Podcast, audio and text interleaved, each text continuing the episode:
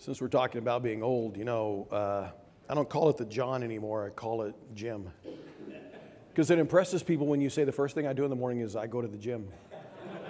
anyway.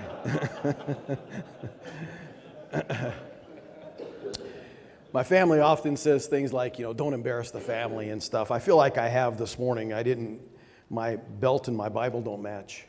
So I feel. Just teasing. All right. So uh, we, uh, there was a man, uh, a church was holding a marriage seminar, and the pastor found out there was a man there that had been married just about 50 years.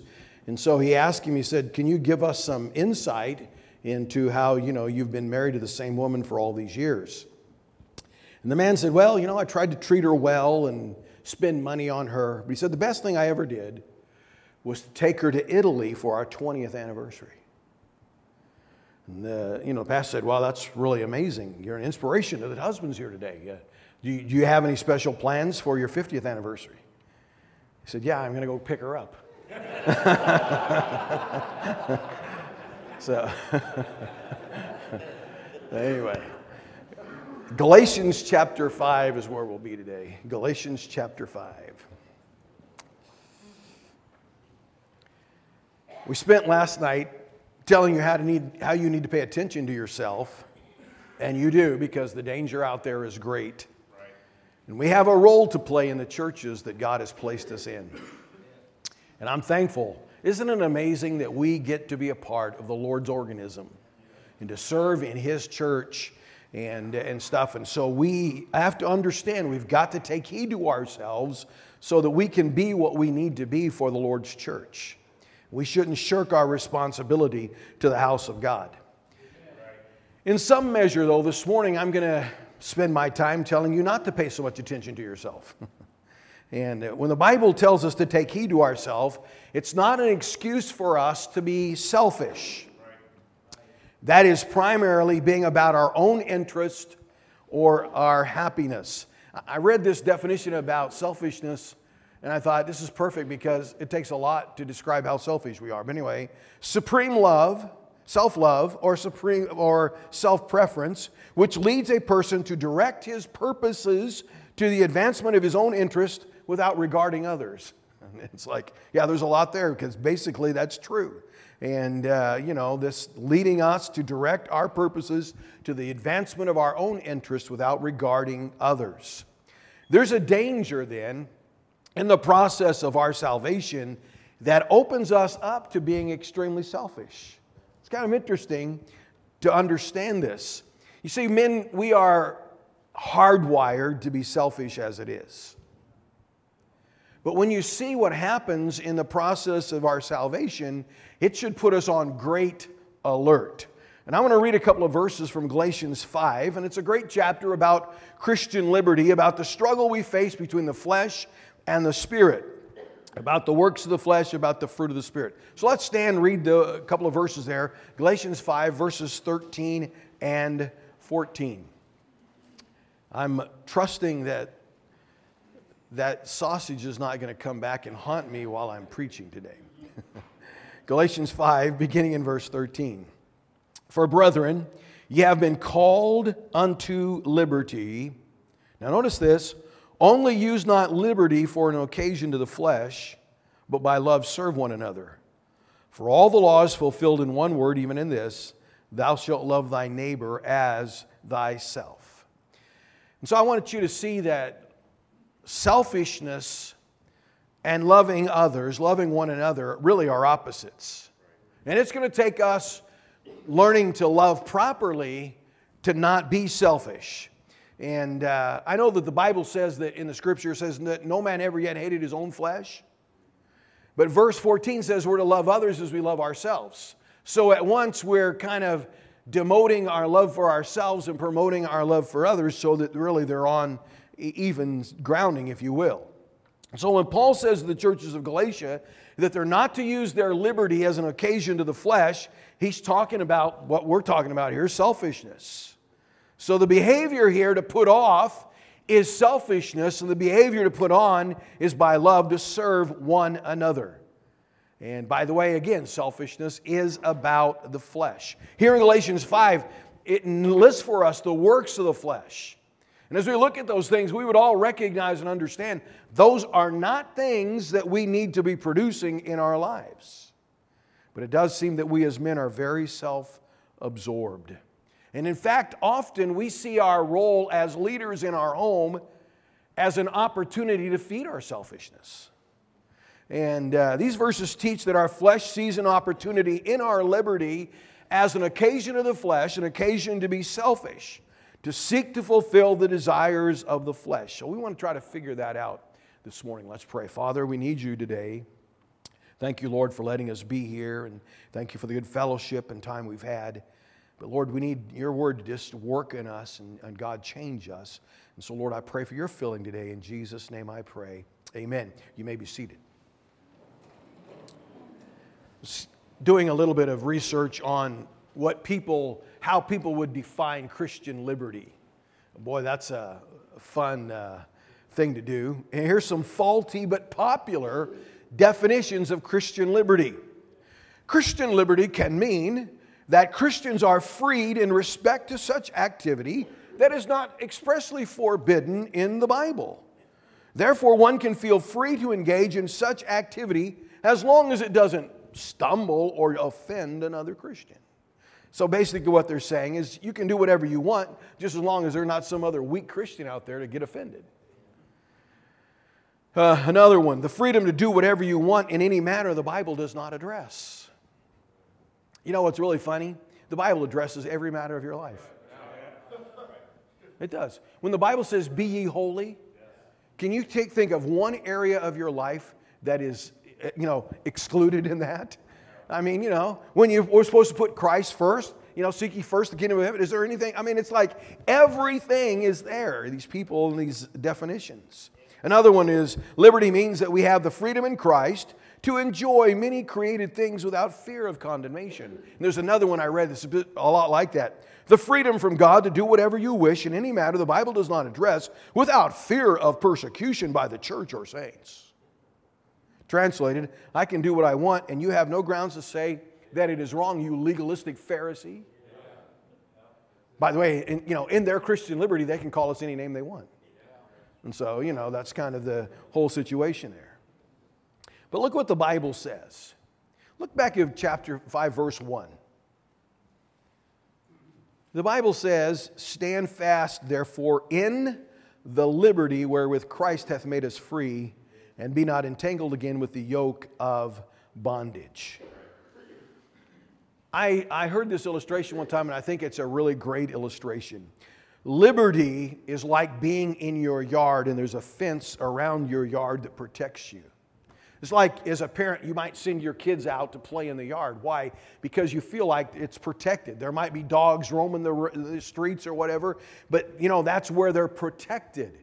And that's really what liberty is it's, it's a place that God puts us in that keeps us safe from all the garbage that is out there. And so, you know, freedom then has to do with being delivered from sin and being kept from its power and its penalty. And I want you to understand if you have this idea that as a Christian, I can basically do whatever I want, and, you know, just as long as I'm not being brought under its power, I'm telling you, sin will bring you under its power.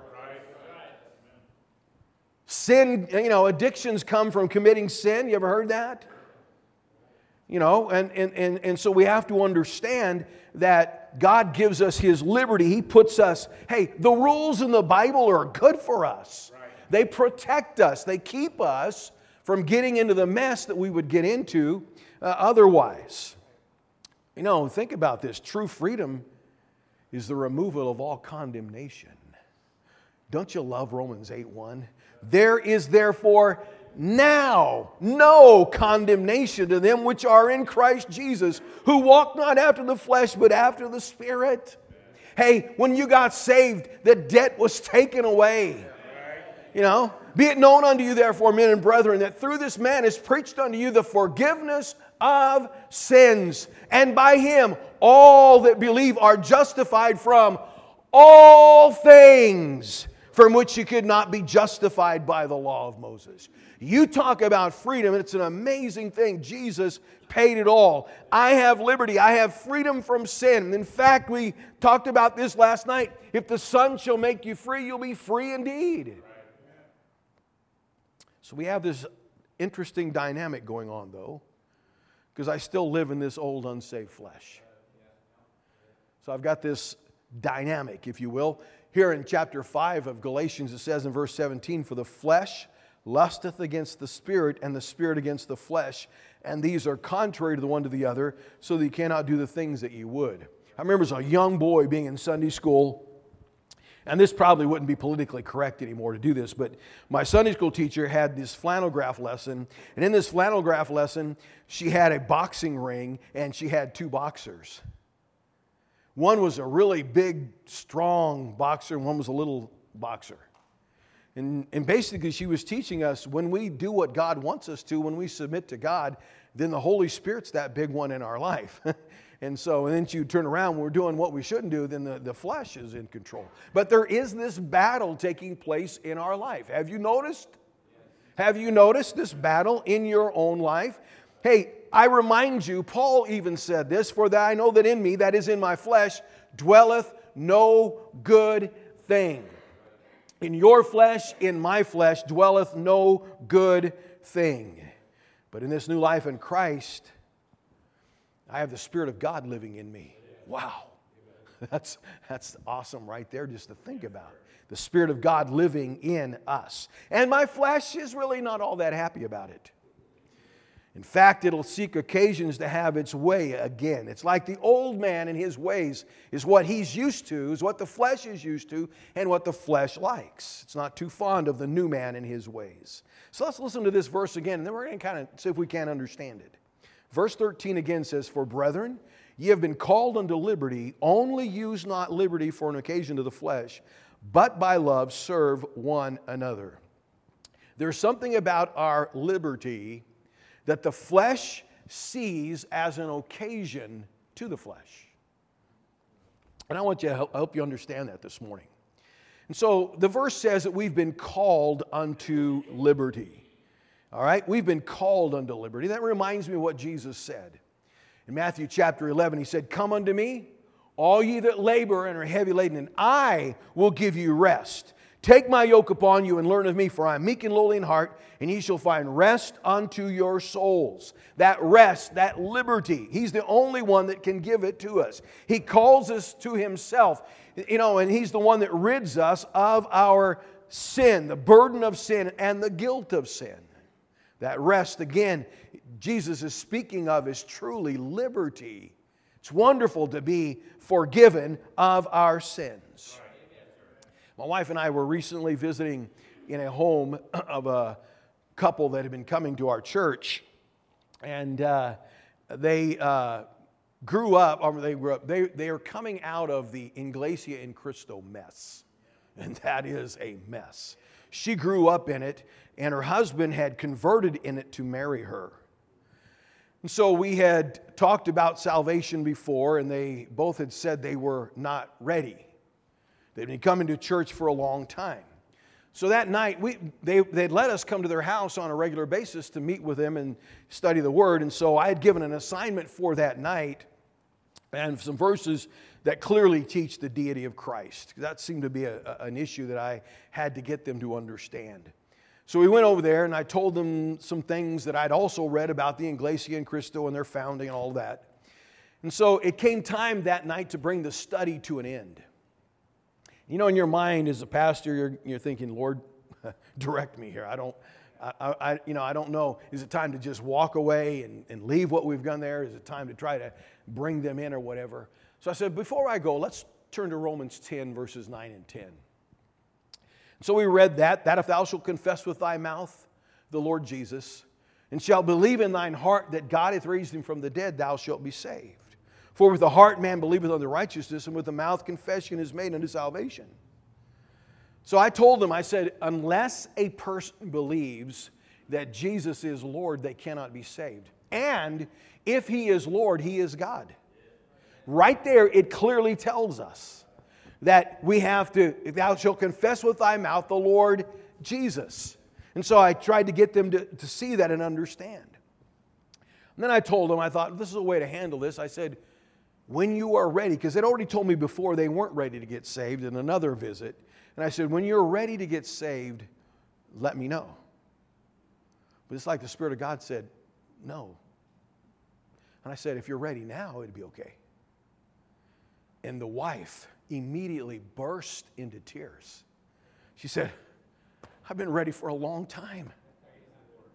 I've been ready for a long time, and man, you know. And so, you know, right there in their living room, we prayed. She prayed and asked God to forgive her and confessed Jesus as Lord, Jesus as God, and she got saved, and it was wonderful. He didn't get saved, but she did. But anyway, she gets done and she goes, Wow, I feel so good. It feels so much better. That's that liberty we're talking about that comes. Some of us remember when we got saved how that was for us. That husband still needs to get saved if you think about it. Pray for him. He's a psychologist for the state of California in their prison system.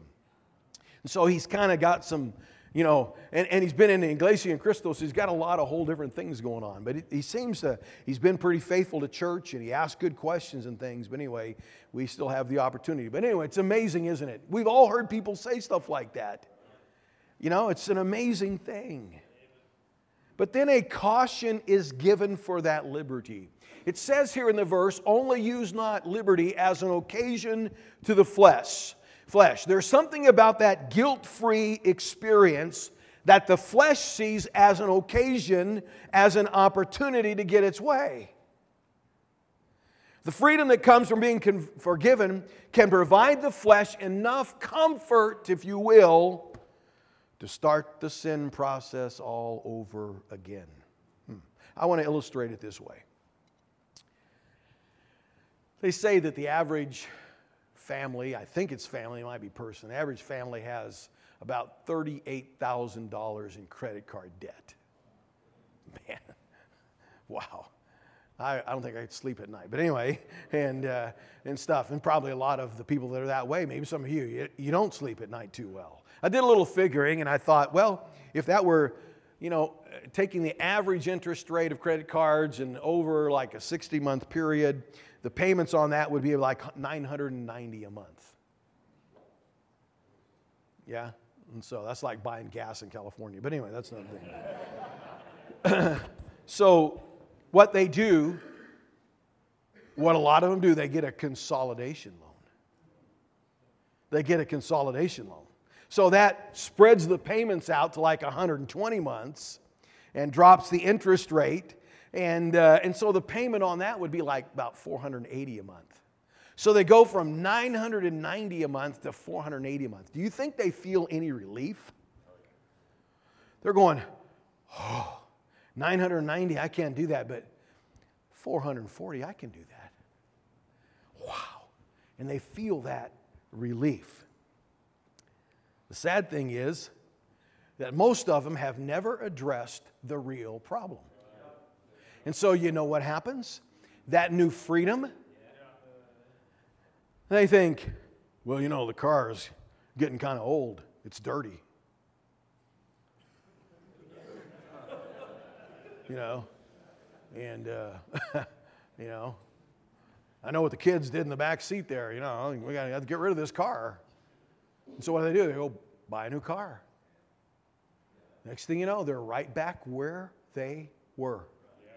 Because these little compromises, because they never address the fact that their real problem is greed. They want what they can't afford. you know, and that's really what the situation is. And, uh, and so, you know, uh, when a person gets saved, they get true freedom. We're saved, we're forgiven, we're justified, from all things. The guilt is gone. But that same flesh still wants what it wants. Still wants what it wants. And so, if you're not careful, the flesh will see that new freedom as an opportunity to just play a little bit with sin.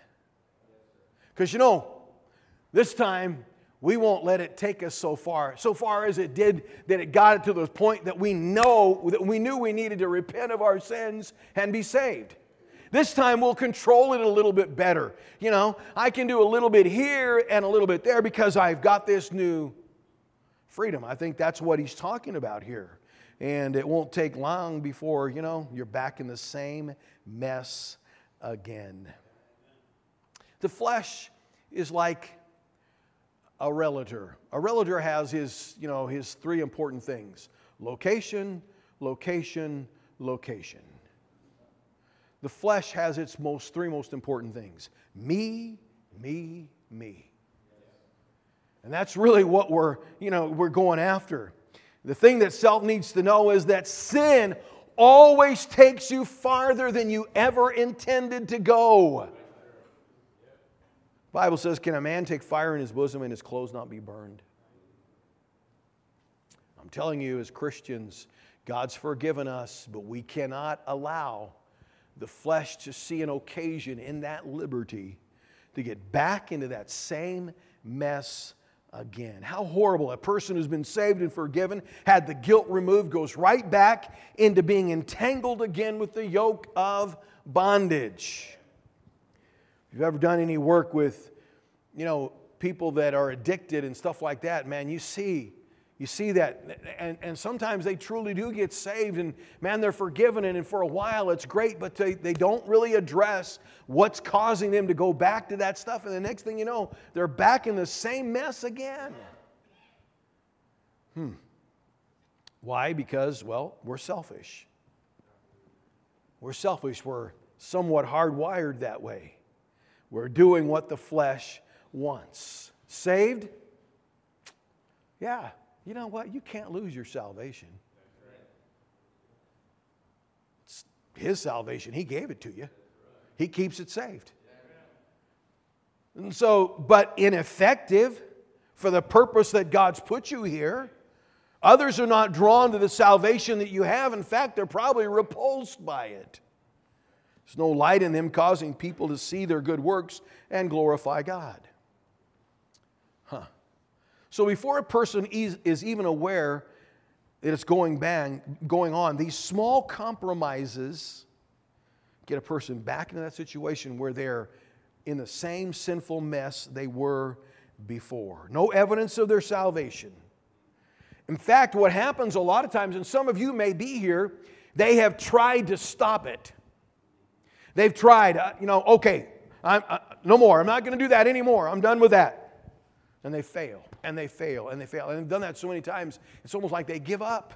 They give up. When all along, the same God who had the power to save you is the same God who has the power to free you. It's not about what you do, it's what you allow Him to do in you.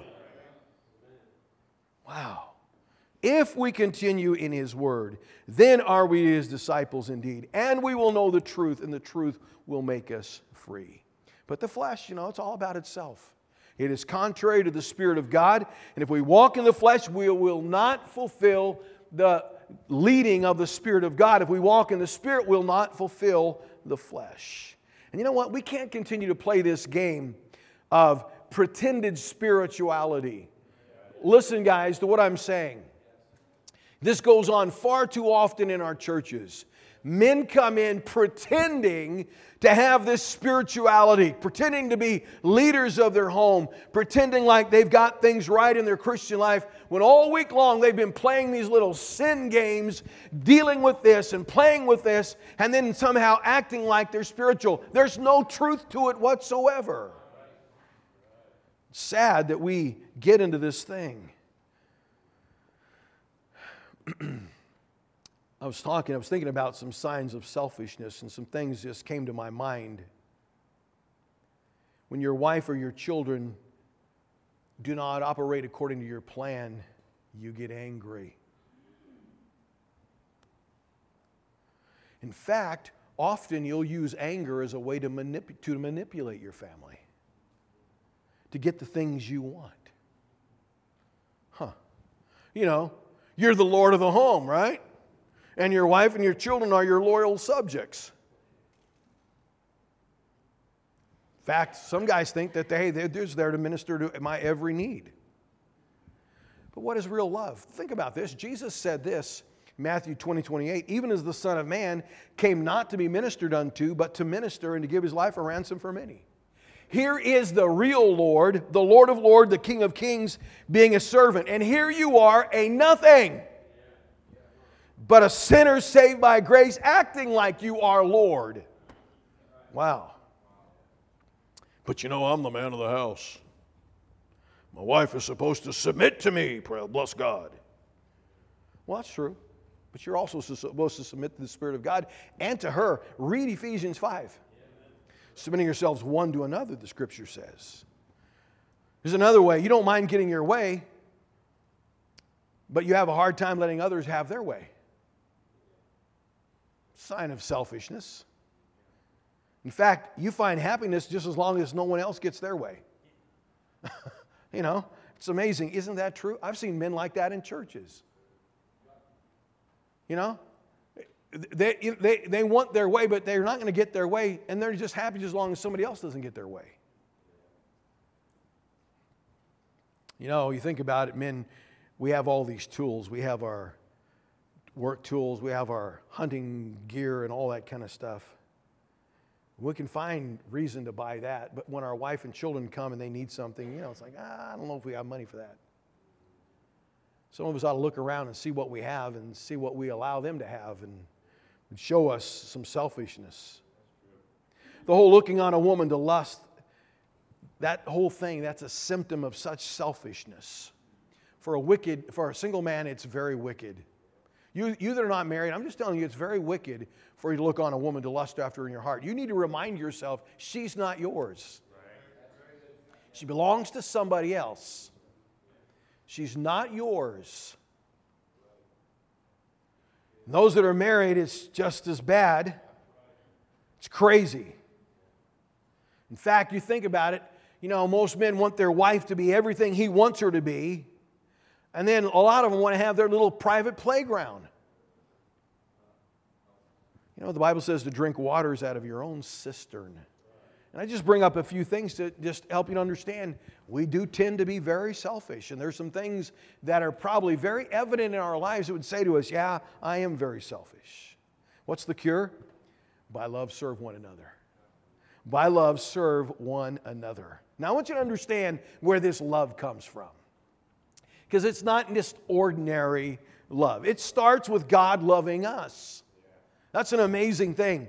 In 1 John 4 9, it says, But and this was manifested the love of God toward us, because that God sent his only begotten Son into the world that we might live through him. Here in his love. Not that we loved God, but that he loved us and sent his Son to be the propitiation for our sins. So it starts with God loving us. His type of love. Agape love is only God's love. So God loves us. When we get saved, we love him back. Verse John 4:19 says we love him because he first loved us. Loving him back. Then that love is perfected. Now listen to this, when it comes back to us and through us to our brothers, if you will. 1 John 4 20, 21 says, For if a man say, I love God and hateth his brother, he is a liar. And he that loveth not his brother whom he hath seen, how can he love God whom he hath not seen?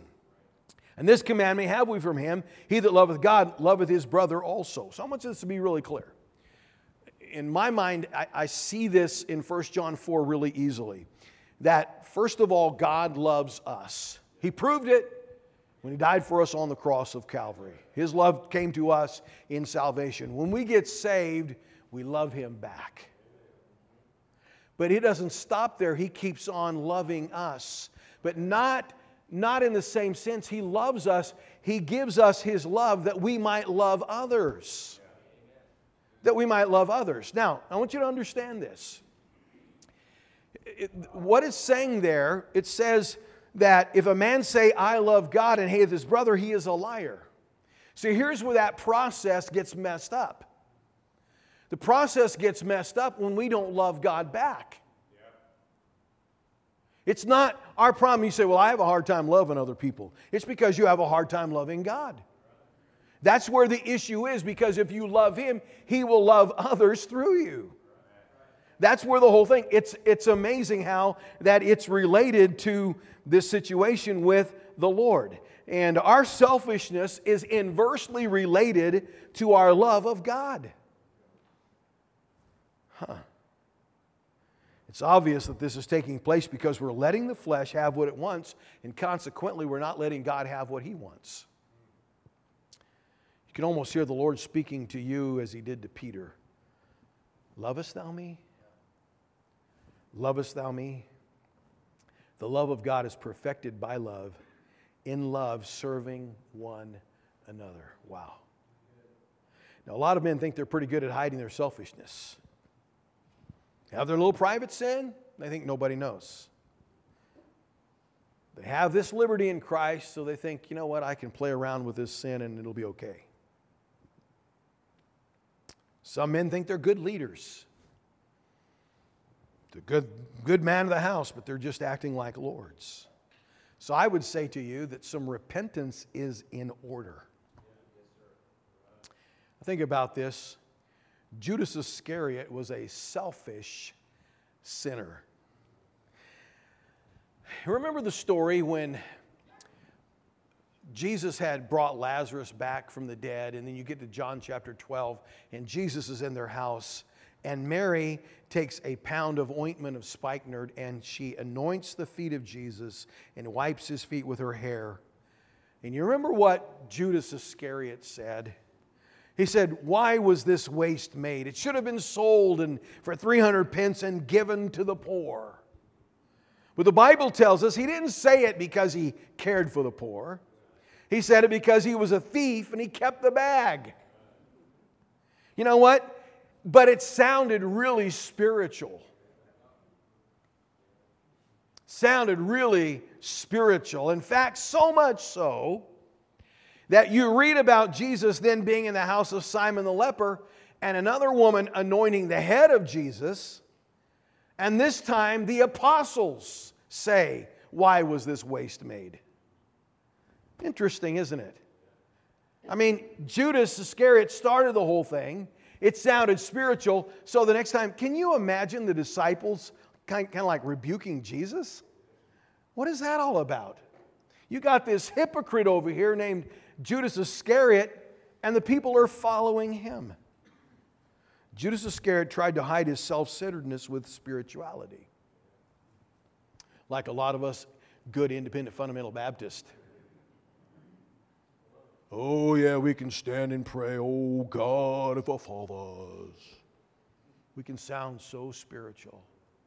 We can ask, pray for my family. Hey, pray for you. Remember the old song, Not my mother, not my brother, but it's me, O Lord, standing in the need of prayer? Hey, that's what we need. And worse off, we're influencing others to do the same. I'm going to close with this question would it really be all that good if the boys of yours turned out like you are right now? Would it really be all that good if your sons turned out just like you are right now? Well, I'll tell you what, we need to address this selfishness thing. Let's pray. Father, I thank you this morning.